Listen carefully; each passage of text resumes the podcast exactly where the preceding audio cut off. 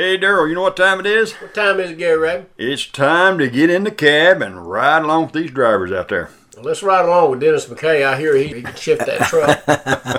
Hey, how's your mama and them guys? They're good. She's good. good. good. All right. Well, we're going to have a great time today. We've got Dennis McKay, Daryl Spicer, and yours truly in the cab with you. Rock and roll, drive.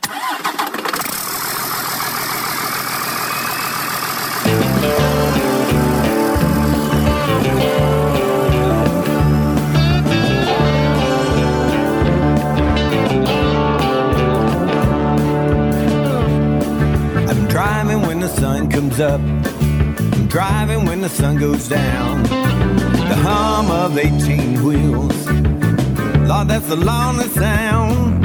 I spend all day chasing that old white line. I've been on the road so long, I've lost track of time.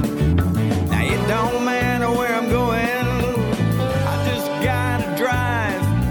I have that white line fever till the day. Hey friends, this is Gary Rayburn of Lonesome Road Ministries, and we got an awesome program for you. I know you're going to enjoy it today, and you're going to want to get more copies of this, so give us a call, six one eight, three eight three, two one zero seven, or log on to lonesome road dot org. Or you can email me at gary dot lonesome road at gmail dot com. We look forward to hearing from you. Now sit back, listen, and enjoy today's program from Lonesome Road Ministries, Church on the Road. Give us a call. We look forward to hearing from you. I keep those wheels a-turning from town to town. There's so much I gotta see. I gotta look around. I got diesel smoke rolling from two chrome stacks. My address is four oh eight, four fourteen. A big blue Mac. Now it don't matter where I'm going, I just gotta drive. I have that white line fever till the day that I die. I said eighteen wheels rolling on the road, it is my life. eighteen wheels rolling on the road, it is my life.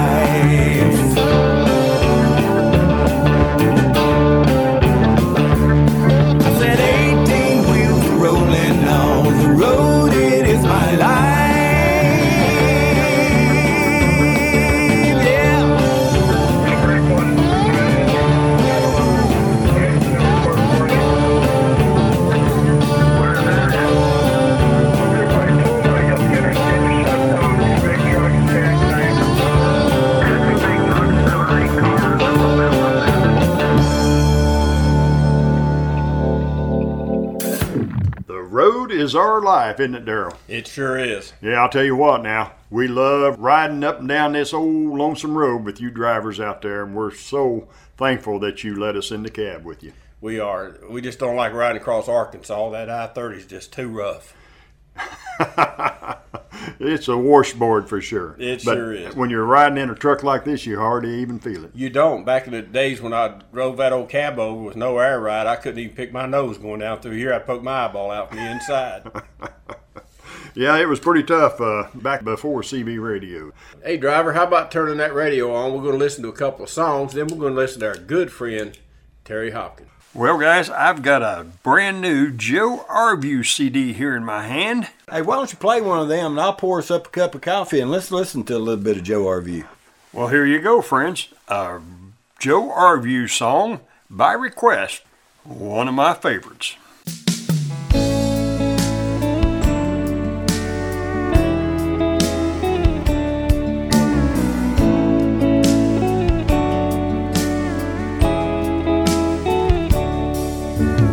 Heard her baby cry and said it is a boy. She said his name is Jesus. He was named that long before. I thought he must be precious in his mother's sight. I knew he found his mama when he held her finger tight.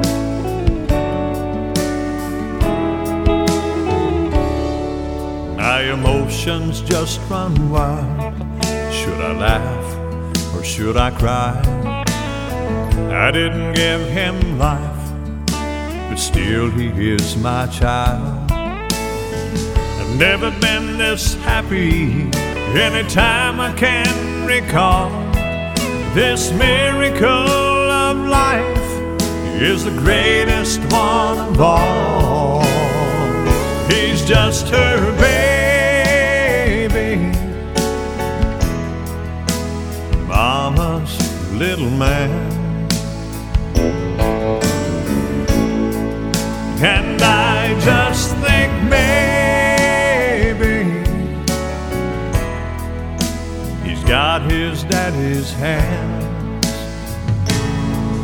And I know he'll have to suffer misery and pain, but God has made his promise, and someday he'll rule and reign.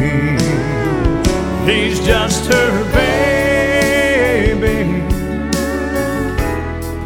but to me he's the great I am.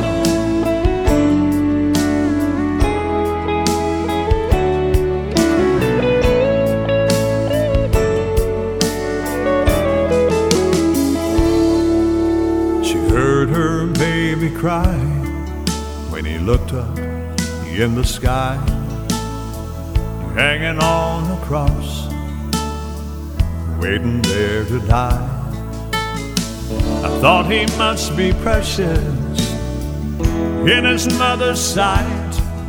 In her mind she understands this, but in her heart it's just not right. He's just her baby,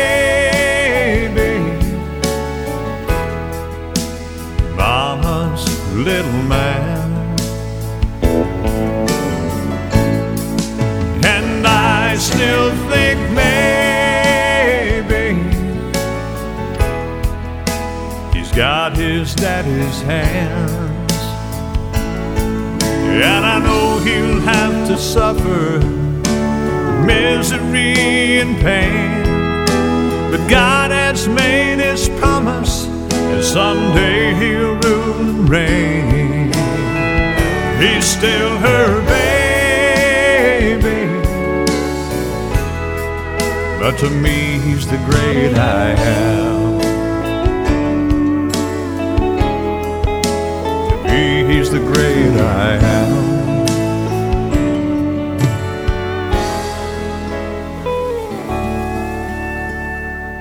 Now we have that message for you by our good friend Terry Hopkins. Here's Terry. In the book of Judges, and don't turn there yet, it said after him was Shamgar, the son of Anath, who killed hundreds of Philistines with an ox goad, and he also delivered Israel. Now here's a guy that just out of the blue, God throws in here and says he killed six hundred Philistines with a stick. And then he says this huge thing just in such a small way. And he delivered Israel. And he didn't kill all six hundred of them at one time. And, and he, but let me tell you, if you study the life, and we're not going to this morning of Shamgar, but I would encourage you and challenge you to do that. There's three things that Shamgar taught us, and it was to start where you're at. Use what you got and do what you can. And it doesn't get any harder than that. Start where you're at, use what you got, and do what you can. Brother Gary, I don't think you started out with a big building and a bunch of C Ds, did you, brother? No, I don't think you did. I think you started out driving a truck. He didn't know what, nobody knew what an oil field chaplain was, did they? Huh? God did, didn't he? And now I'm going to tell you what Gary has done. He's taken not the good seed of the Word of God, but he's taken the perfect seed of the Word of God. And now that is being distributed all over this nation. I mean, it's going into other countries now, isn't it, Brother Gary? Yes, sir. And then Danny yesterday spent the day with him. Danny, I don't know that I've met anybody that has any greater heart for souls than you, my friend, and I want you to know what a blessing that it was to be with you yesterday and to visit people. And then last night after this service, sat with a man till eleven o'clock last night that just could not turn loose and still hadn't, as far as we know today. And I don't understand that. Man, when I heard the gospel, I, I didn't jump right on it, but it jumped right on me. I mean, and listen, if you got your Bibles, open to Matthew twenty-eight. And we're going to start reading in verse sixteen. Then the eleven disciples went away into Galilee to the mountain which Jesus had appointed for them. When they saw him, they worshiped him, and some doubted. And Jesus came and spoke to them, saying, "All authority has been given to me in heaven and on earth. Go therefore and make disciples of all nations, baptizing them in the name of the Father and the Son and the Holy Spirit, teaching them to observe all things that I have commanded to you. And lo, I am with you always, even to the end of the age." Last words.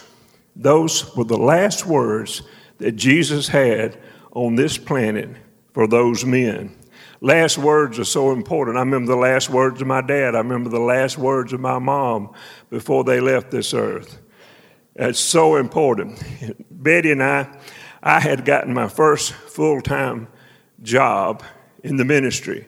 And I'm telling you what, I thought there is not anything any bigger than this. I am the associate pastor.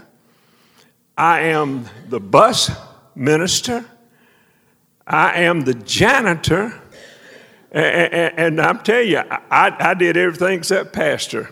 Now, preacher, I don't know if you've been there, but it could have been. Uh, happens to a lot of us. But I absolutely had fell in love with Jesus and absolutely loved what I was doing. And I tell you what, the little church was running about one hundred fifty people, and and in my heart, I said, Lord, after cleaning that sanctuary and vacuuming and doing all that, I said, Lord, I don't know why in the world you've got me down here in this little old church when me and you both know I am probably the next Billy Graham. I understood it. I didn't know why God didn't understand it. I knew. And I cleaned, and I remember going in that little old bathroom, that one stall bathroom, cleaning that toilet, and I thought, you know, I don't need to be doing this. I'm saved. I can preach. I can. And, and uh, I came out of that bathroom, went to the sanctuary, was cleaning it, and I sat down, and God began to deal with me. He let me know that I was not the next Billy Graham. And he let me know that, hey, I'd just like for you to take a quick look, Terry, back to what I did for you. And then you tell me, is it a joy to do this for me? Because if it's not, you don't have to have a part in any of it. And I'm going to tell you something. I hit my face. I said, God, I repent. I am so sorry. And listen, I walked into that little old bathroom and I said, God, I want to thank you, Lord Jesus, that I could clean a toilet, clean that sink. Lord, do anything for you. I'm so wrong. And Lord, I love you and I'll clean that sink. And God, I said, I just pray while we're here, we'll win so many people to Jesus. I said, Lord, I pray that we'll just have to tear this bathroom out and, and build bigger bathrooms. Three years later, you walk in that bathroom, and there was four toilets in that bathroom. You hear me? And man, I'd clean all four of them, singing Amazing Grace, how sweet the sound that saved a wretch like me. Listen to me, that was bigger than Billy Graham. God didn't need a Billy Graham. He had a Billy Graham. Betty and I, oh, listen, we, I love that little old church. Your first church you serve at, there's just a sweet spot there. You learn so much and you're so ignorant. And God just helps you and sends people there to help you. And, of course, we started buses and church started growing. And so many wonderful things happened there. Uh, we had a, had a little girl named Dana. You remember Dana, Betty? Sweetest little old blonde-haired girl. And she rode the bus and just loved Dana. And, and, and Dana just loved her daddy, and we'd visit them, and, and her daddy loved her. I mean, there was no doubt about it. But he wouldn't come to church, and, and, and he wouldn't get saved. So we had an idea. Said, let's make a choir out of our bus kids, and we'll invite the parents to come here. They'll come to church to hear their kids sing in the choir, and they'll be our Sunday morning choir. So we got started teaching them some songs, and, and, and Dana said, my, my daddy's not going to come. I said, well, I bet he will. And she said, I don't think he will. And I said, well, Dana, let me ask you something, sweetie. I said, do you pray at night? And she said, most of the time. I said, well, why, why don't, would your daddy pray with you just if you asked him to come in and sit while you prayed? She said, I think he would. I said, well, listen, this is what you're going to do. You go home and you ask him if he would come in and just while you prayed. Don't ask him to pray. You just pray. And she said, okay. And I said, while you praying, you be sure every time you say, and Lord, I know I'm going to heaven, and I know my daddy's going to hell. And I want daddy to go to heaven with me. I don't want to be separated from my daddy. I said, sweetie, can you do that? She said, yes, sir. And she did. And let me tell you something. That Sunday morning came. We had all that choir in the bulletin. Man, we had everybody just pumped up about that. And here come all these parents in there. The choir got up there and the, uh, started singing. Man, they sounded like a bunch of little angels. And Dana's daddy come in and sit on the back row on that side. And Dana was standing on the front row right here. And I think Betty and I, I know I was down on the front row right there. They started singing about Jesus. And Jesus began to manifest himself in that place. And people started crying. And people started shouting. And then all of a sudden, heard this guy on the back row preacher. He jumped up and said, Dana, I don't want to go to hell. He ran down that front aisle, my friend. He ran down that aisle. And she come out that choir and they met right there. When they did, that church exploded. You talking about running. Man, they wasn't nothing but running room in there. I mean, they was running, they was shouting. And Dana's, his dad got, got born again. I mean, got saved right there. And I thought, you know, Lord, this, this, this is such sweet memories. Uh, started a, a, a clothes closet and, and a food closet. And uh, they never had had one before. We started one.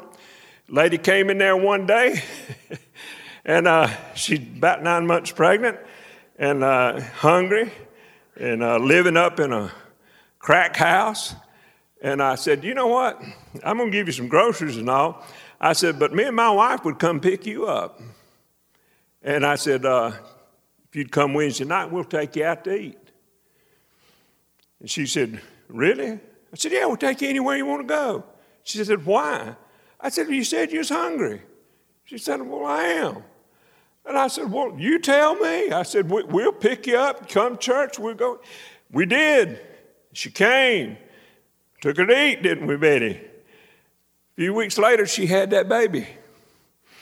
And I thought, man alive, I was at the hospital. And they brought that little old baby, that little girl out. And, and man, I looked at her.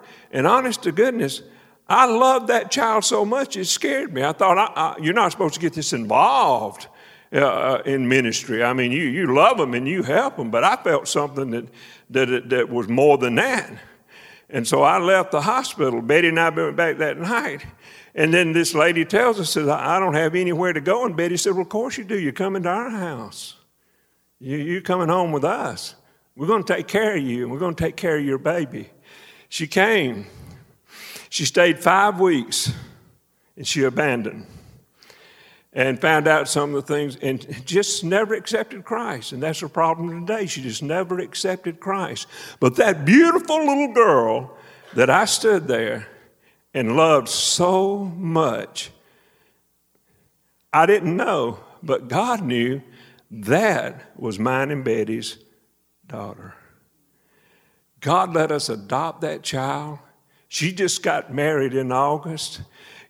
Her husband just got saved about three weeks before they got married. God's dealing with him. He's on fire. Christina said, I'll never marry a preacher. And I'm praying God will call him to preach. Amen.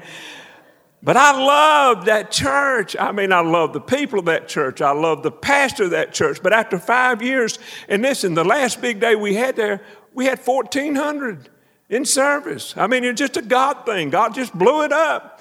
And, and uh, God began to deal with me. And I, I, I wanted to reach the whole world. And I had started a shortwave radio program. I'd take a cassette player home in the kitchen when nobody was there. I'd plug it in and I'd preach for about twenty minutes. Then I'd put music on it, kind of like you do, Brother Gary. Put a little, you know, music at the front and an invitation at the end, and started sending that out. And listen, started getting letters. But I thought, Lord, there's just a whole big world out there. I mean, a big world. And Lord, I, I want to reach it all. I mean, I, I, I want to reach this world for you. And God began to take, and I could feel him removing me from that wonderful, wonderful church. And finally, Betty and I, I said, Betty, I don't understand it. I said, but God's moving us. And I went and sat down with Brother Lloyd, who is still one of my very best friends, and told him, I said, son, I'm through. I'm done. I said, God's through with me here. He said, that can't be. I said, you're going to have to talk to God about it. I said, it, I'm done. And I said, you don't want me here out of the will of God. And he said, Brother Terry, what are you going to do? I said, I don't know. Reach this world for Jesus if I can. He said, but Brother Terry, said, this church loves you. you. You've been here five years. You've been. I said, brother, I'm just telling you. I know what God told me. He said, well, will you be back Sunday? I said, no, sir. I said, God said I was done. And and and, and we left. And, and I didn't know. It's kind of like what we did April the sixth uh, this year. Not afraid of that either. Two weeks, two weeks, I walked out of there and a church in Georgia called me that was running five thousand people and said, I want to go to lunch with you. And could you go to lunch with us? And I said, sure, I'd go to lunch with you. Went to lunch with them. They said, we'd, uh, Terry, we know about the buses and about that church down there in Higher Groove. Said, how'd you like to be the minister of local missions? I said, well, let me pray about it. And let me talk to Betty about it. Let me talk to Jesus about it. And God called us to First Baptist Snellville. Now, when you say Baptist, you think dry, dead, most of them are, but this one wasn't. God was there. Now, I don't care what denomination it is or what's on the sign. If Jesus is there, it's right.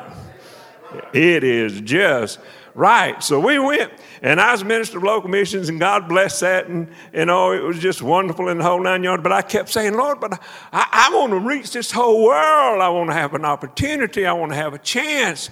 And I said, Lord, to see what it's like. And I, I, I said, God, so I'd been there about a year, and they said, Terry, how'd you like to be the minister of missions? I said, minister of missions? And they said, yeah, that means local, national, and foreign. I thought, well, it's about time. I said, yes, yes. I said, I'd like that. They said, well, you're going to have to start and you're going to have to figure out how to get teams and where to go and what to. First trip, I'd heard about a guy in India named Doctor M A Thomas. And, and I, I just, uh, I, I knew that was the place to go. And I got a team to go, and we got on an airplane in Atlanta. And listen, first time I'd ever been on an airplane. We got ready to go. The secretary there at the church said, uh, who are your air miles with?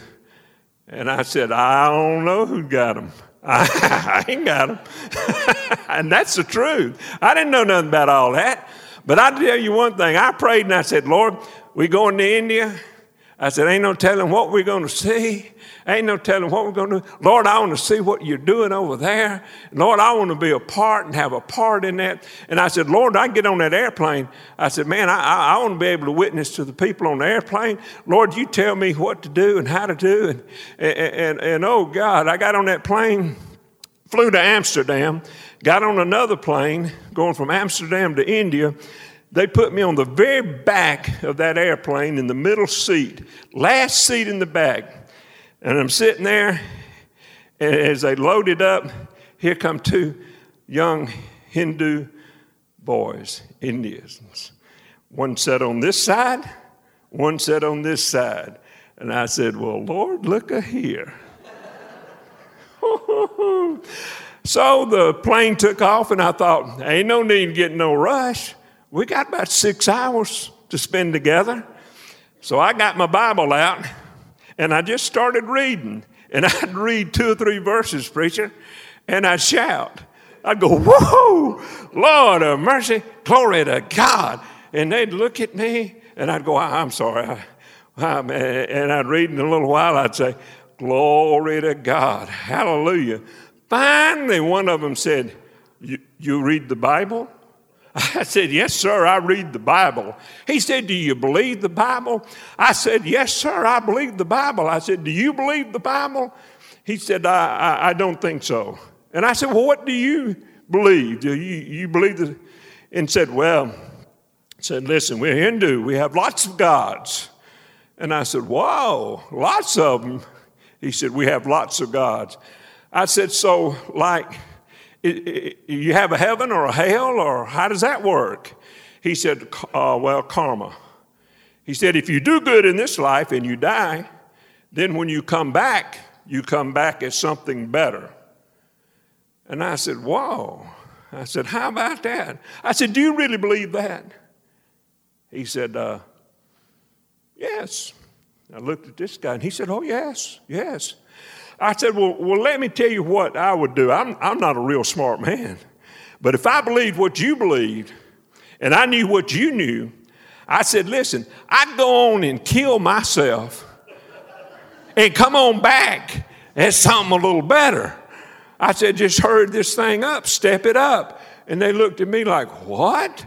I said, well, if you believe you're doing pretty good now and you're going to die and come back as something better, why waste your time doing what you're doing now, man? Go ahead and come back and fly first class. Made sense to me. It didn't make any sense to them. Karma. Oh, my stars. So anyway, I, I, I didn't want to offend them. I just asking them just normal questions. So I kept reading, shouting, laughing, thanking God, praising God. And finally one of them said, uh, how, how many gods do you have? I said, I have one. And they said, only one? I said, only one. They said, oh, okay. And one of them finally said, well, who is your God? I said, his name is Jesus. And they said, oh. And I said, well, can I ask you a question? They said, sure. I said, could you get one of your gods, if you've got hundreds of them, to speak to me? Would that be too much to ask? Just to ask one of them, whichever one you want, whichever one you think would speak to me. But would you ask one of your God speak to me? And they said, uh, well, I, I, I don't think that's possible. I said, well, let me ask you this. When's the last time one of your God spoke to you? He said, I don't think we know what you mean. I said, oh. He said, so your God speaks? I said, yes. My God's alive. Yes, he speaks. He says, oh, then would he speak to us? I said, you better believe he would speak to you. I said, that's why you're sitting here, because he wants to speak to you. And he said, oh, okay. I said, now listen to me. I said, I, I want to just read one little verse out of this Bible. Is that okay? And it was okay. I said, for God so loved the world that he gave his only begotten Son, that whosoever believes in him shall not perish but have everlasting life. I said, now, I want you, either one of you, tell me that's a lie. Tell me that's not so. God doesn't love the world. He doesn't care. Tell me what I just... And the one sitting on this side of me, he said, I can't. I said, why can't you? He said, there's something. And I said, whoa, you can stop right there, Doc. I said, that something that's telling you that that's so is the Spirit of my God, of my God Jesus. And he is telling you that that is the truth. Little fella sitting on this side, I turned and looked, and he says, oh, I, I heard too. Church, we serve a risen Savior. I mean, listen, this morning, come in here and fellowship with him. Jesus is aware of it. Jesus is here. He's alive. He's not dead. He's not a God that can't speak. He's not a God that's made out of stone. He is, whew, he's Jehovah God. He's the Holy One of Israel. He's the everlasting and eternal God. And listen, to fall in love with Jesus, you just got to know Jesus. And listen, I, I tell my daughter all the time, Christina, Jesus is not only holy, but he's the coolest friend you ever had. And he's a friend that sticks closer than a brother. And when your daddy can't be there, he's there with you. And he loves you supremely. And that's just the truth of it. Got to India. Whoa. Man, I never seen anything like that before in my life, brother. I mean, that, that's poor. I mean, they didn't have nothing. I mean, and, and this Doctor M A. Thomas, I wanted to meet him. I, I'd heard such wonderful things about him. And Doctor Bill Bright, I don't know if you ever knew him or read any of his books, but Doctor Bill Bright had had a part. What happened was Doctor Thomas got saved. He was a Hindu. And he got saved, but he was living in southern India. He had grown up in northern India, in Kota, India. He got saved, and he says, I... I need to take Jesus home, Dakota, and tell the people of Dakota about the real God and about the living God. Doctor Thomas had no money, a wife that was pregnant, and one child, and started walking across India. He would get to a village, and he would stop to spend the night and end up spending days and sometimes weeks there. He would win that village to Jesus Christ. Bill Bright heard about it, this man that was trekking across India and planting churches as he went, and found Doctor M A. Thomas. And when he found him, he, he said, Doctor Thomas, after he introduced himself, said, what could I do for you? He said, well, if you would see to give us the money to ride the train to Kota, he said, that would be a tremendous help. My wife is pregnant. He said, the child is tired. And, and they gave him the money to go to Kota. When he got to Kota, you know what they did? He started preaching, so they beat him. And they arrested him. And you know what Doctor Thomas did? Same thing I did, sitting in between those two Hindus on that airplane. In that jail, beaten and bloody, he said, glory to God. Hallelujah. Amen. He said, I was worthy to be beaten. I was worthy to be arrested. I thank God for this. And he told those men about Jesus. He began to get some of those men saved in that prison. Some of the guards started getting saved, and the people in charge turned him loose. Said, we don't need your kind in here. Doctor Thomas fell in love with Jesus. And, and listen, he fell in love with orphans. When I got over there, he'd been doing this for quite a while. He had six thousand orphans. I don't know how many orphanages, but he had six thousand orphans. And he had planted churches all over. And I asked him, I said, Doctor Thomas, I said, so these orphans, I said, who adopts them? He said, no one. I said, what do you mean? No, nobody wants them? He said, well, of course someone wants them. Jesus wants them. I said, but you don't put them up for adoption? He said, no, why would I do that? He said, they're God's orphans. They're here. He said, when they get old enough, we put them in school, in Bible school. And he said, we teach them the Word of God. And he said, and we teach them how to be missionaries. And we teach them what God says, and we get them saved. And said, we'll get them to fall in love with Jesus. And he said, then, Terry, we send them out. The next year, when I went back to India, I went back for the graduation. Graduating two thousand orphan pastors. two thousand. At the graduation, they had two thousand bicycles, two thousand study Bibles. Inside those Bibles was a twenty dollar bill that people had raised for Doctor Thomas to give those orphan pastors. I believe when we started with this, we said, start where you're at. Use what you got. And just do what you can. Doctor Thomas did that. He just started where he was at in South India. He used what he had, his love for Jesus. And he was doing what he could.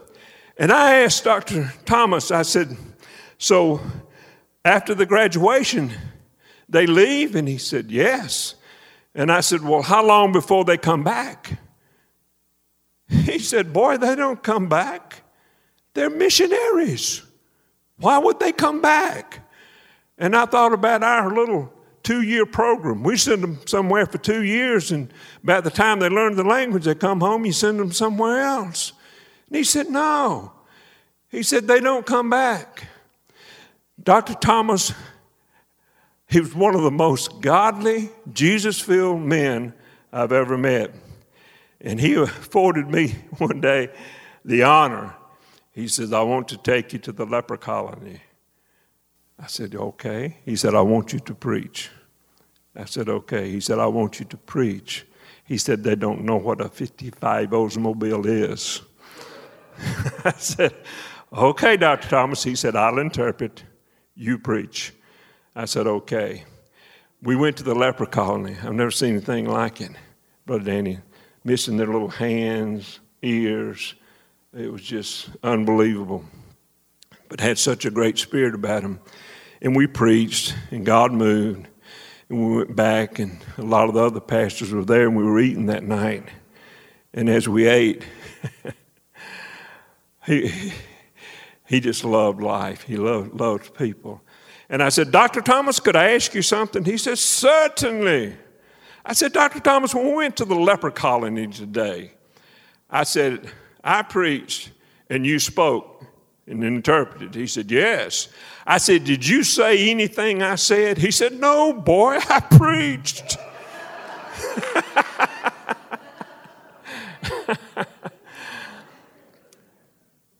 That was just the beginning of God allowing me to go all over this world. And you know how Jesus does it in India, or how Jesus does it in China, or the Ukraine, or Germany, or where else? He does it exactly the same. He's the never-changing God. And it doesn't matter if he's dealing with uh, an M A Thomas in South India, or if he's de- dealing with somebody that's right here in South Illinois. He does the same thing. Then what do you have? You have the same opportunity to start where you're at. Use what you got. Do what you can. And everybody's not supposed to do the same thing. But if you know him and you want to do something, Trust me, he's got something for you to do. After India, I thought it doesn't get any, there's just no way it can get any better than this. It's just absolutely, I, I've seen God do these miraculous things. I, I don't. And by the way, when we were in India at the graduation, some of the militant Hindu would, group of boys came in and they had beaten those boys and told them not to come to the graduation, and that they were going to come to the graduation and they were going to kill as many of these orphan pastors and Doctor Thomas. And they beat these boys, urinated on their Bibles, and sent them to give Doctor Thomas the message. And I was there when they came in. I saw them beaten and bloody. And I heard them when they told Doctor Thomas. And Doctor Thomas saw to it that they got fixed up. Saw to it. The graduation started, and Doctor Thomas came to the platform, and he says, I understand we have some friends here today that maybe were not invited. He said, but I want to tell you, you weren't invited by Doctor M A Thomas or by the orphans, pastors. He said, but if you're here, Jesus Christ has invited you here today, and you're not going to hurt anyone. You're going to get something today that you need from a true and living God. Nobody was shot. Nobody was killed. Don't know what God did with those guys, if they came or didn't come. But I thought, here's a man that would stand there that's been threatened. They're going to kill you. They couldn't kill him. And you know what? Ain't nobody kill you. And did you know what? There's nobody that can stop you but you. Say, well, if it wasn't for someone, we visited yesterday, Brother Danny and his people. Well, one of the guys we visited, I mean, he was a character. I mean, well, everybody Danny knew was a character because he was a character. But he's he cussing a little bit. I mean, you could tell he was seasoned. And, and uh, so finally he, he looked in the truck window there and kind of looked at me and looked at Danny, and he said, well, I tell you what. He said, I went down to that church one time, and he said, there's a man sat on the front row of that church. I knew that man.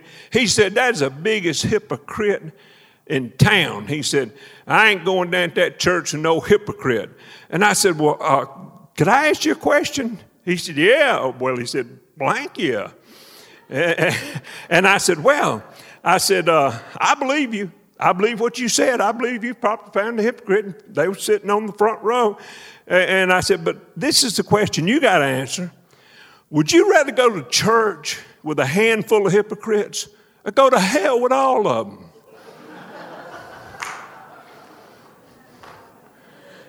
Logical to me. Don't that make sense, preacher? And he stepped back and he said, I don't want to go to hell. And Danny said, well, there's not three choices. There's only two choices, friend. Pray for him and pray for Danny. He doesn't give up on him. He feeds them, loves them, visits them. He's going to love them to Jesus. But I'm going to close with this. It, it just, I got to go to China. And in China, they have underground churches. And if you ever go to China and ever go to underground churches, you'll appreciate so much more the liberty and the freedom that we have to come in here this morning and, and to worship. We're not worried about somebody coming in here and shutting the door down or, or whatever. Well, anyway, we flew into Hong Kong, and we met with the International Mission Board, and they told us they were going to send us, uh, and they wouldn't tell us where. They said, but you can't take your Bible. You can't take any tracts. Because if they find a Bible or tracts, they're going to put you in jail where you're going. Not in Hong Kong, but where they were sending us. We took two or three little puddle jumpers, and I honestly, to this day, couldn't tell you where we ended up. The last leg of the journey was by horseback. And we had wanted to go on that trip for almost a year. Remember, Betty? And they kept putting it off and putting it off for different reasons. Well, we we came over this little mountaintop and had this one I M B missionary with us, and all of a sudden, here's the biggest, hugest monastery, and these monks, and, and, and they walk around barefooted, and they got on those robes, and, and they got these prayer things that they, they, they believe they turn those, and it throws the prayers out to Buddha, and Buddha catches the prayers. And and uh, man, some people just believe anything before they believe God. Well, I saw that, and the oppression was so bad, I thought, you know, I'm tired. Lord, I've seen enough. I want to go home. And I mean, I wanted to go home. If I could have pushed a button at that moment, the oppression was so great. If, if God said, all right, you push that button, you go home, you don't come back anymore. Gary, I think I might want to push that button.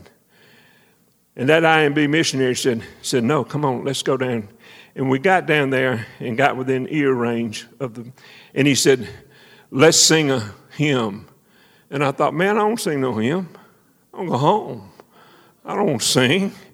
And he started singing, and I tried, and, and he read a little scripture, and then we sang some more. And those guys, I'm telling you, uh, Satan's real. Demons are real. We quit singing, and we could hear some noise on the other side of the hill. And he said, let's walk back here. I didn't want to walk back there. I wanted to get out of there. We walked back there, and here's this wooden little shack that's got seven or eight anvils in it. It's got five or six people, and, and, and their Buddhas sitting outside, eight and ten feet tall. You've seen them, those golden statues of Buddha, and they're there making them. And the I M B missionary talks to them and talks to them in their language. And, and, and he agrees, and then he tells us, everybody sit down. And, and he took and put a D V D player on top of a stump and started playing the Jesus film in their language. And when it got to the part in the Jesus film where they were nailing Jesus on a tree, they gasped. They were like, oh, oh, and the, and the, and the missionary stopped it. And, and, and uh, he began to talk to him, and before he turned it back on, he said, they want to know why anyone would do that to any man. Why would they put those nails in his hands and those nails in his feet? And, of course, he told them the gospel, because he loved you. He had to pay for sins. They watched the entire Jesus film. That missionary led those men to Jesus. Now listen to this. So they took us back. The next day we just had to stay where we were at, not go out. They went back to confirm that these men had made real decisions. And then they continued to go back. Now the reason God put our trip off was because, uh, like, I, and I honestly don't remember if it was four or five different people groups that we were trying to reach. Well, the I M B had a D V D player that was solar powered, and they had the Jesus film in their language. Those men that got saved were only there for like sixty days, and then another set of people came in to continue the work making their God, their Buddha. Those men went back to their villages with the Jesus film, with the D V D that was solar powered, to show the people in their village what Jesus Christ had done for them and would do for them. Church, when you surrender to Jesus, you better hang on. He will absolutely let you do things you never dreamed. He will take you places you thought you would never go. And I'm going to tell you what, last night, I don't remember who said it, Brother Danny, but no, it was Rhoda, told told this guy that we were listening to, said, listen, you, you partied all your life. She said, you don't know what partying is. She said, the best fun you'll ever have is as a Christian. And that's the truth. I'm telling you what, when God blesses you, you are blessed. So you say, Brother Terry, well, how did all this happen? Because we got saved. We started where we were at. We used what we had. And we did what we could. When I first got saved, kids would come up and sneak in our swimming pool. And, and and we would be driving out, and I came back one day, and the pool was full of kids. So I, I thought, I know what I'll do. I said, I went out there, and I, I didn't get mad. I, I said, hey, guys, I tell you what, I know y'all want to swim. Before then, they, you know, I was drinking, and they wouldn't. But I said, I tell you what, if you'll come up here Saturday morning and just take about a fifteen-minute Bible, let me just give you fifteen minutes of the Bible. You can swim all you want to. You know what I thought, preacher? I thought then it doesn't get any bigger than that. So you got to start where you're at, use what you got, and just simply do what you can.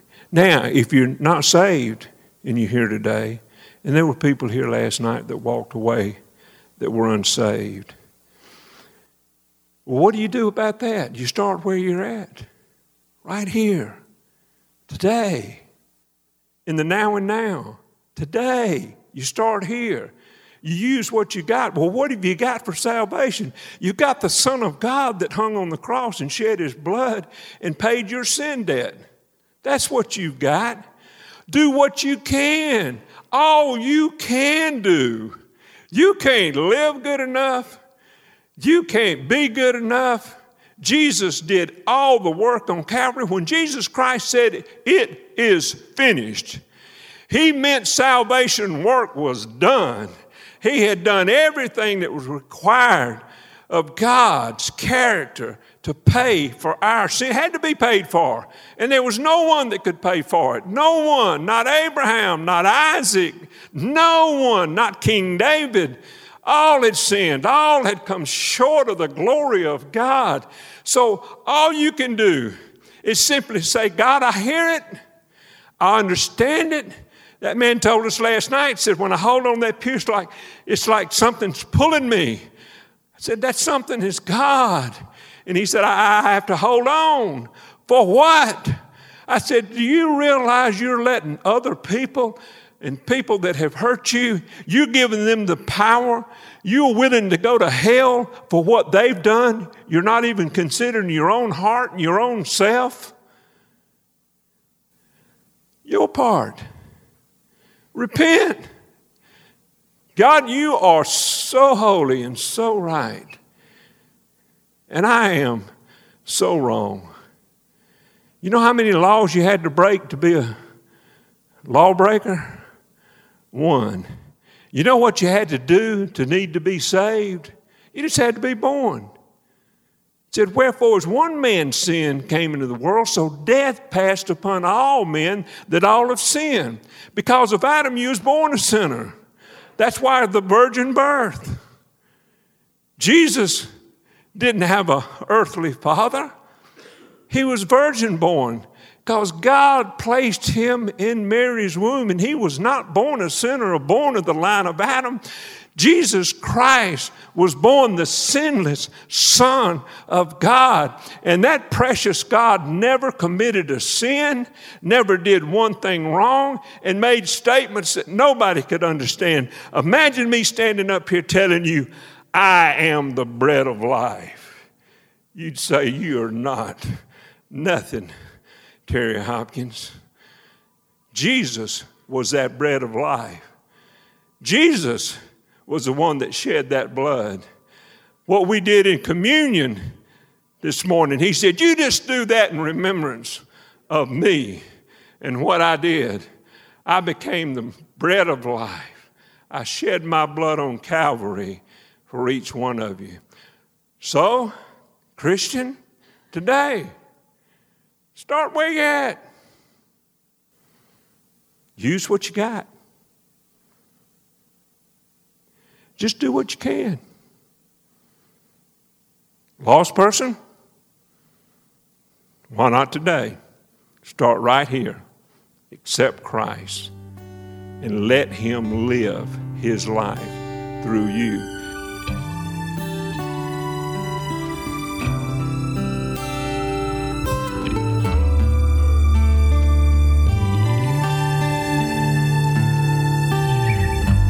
Oh Lord, life is full of pain. I cry out to your holy name.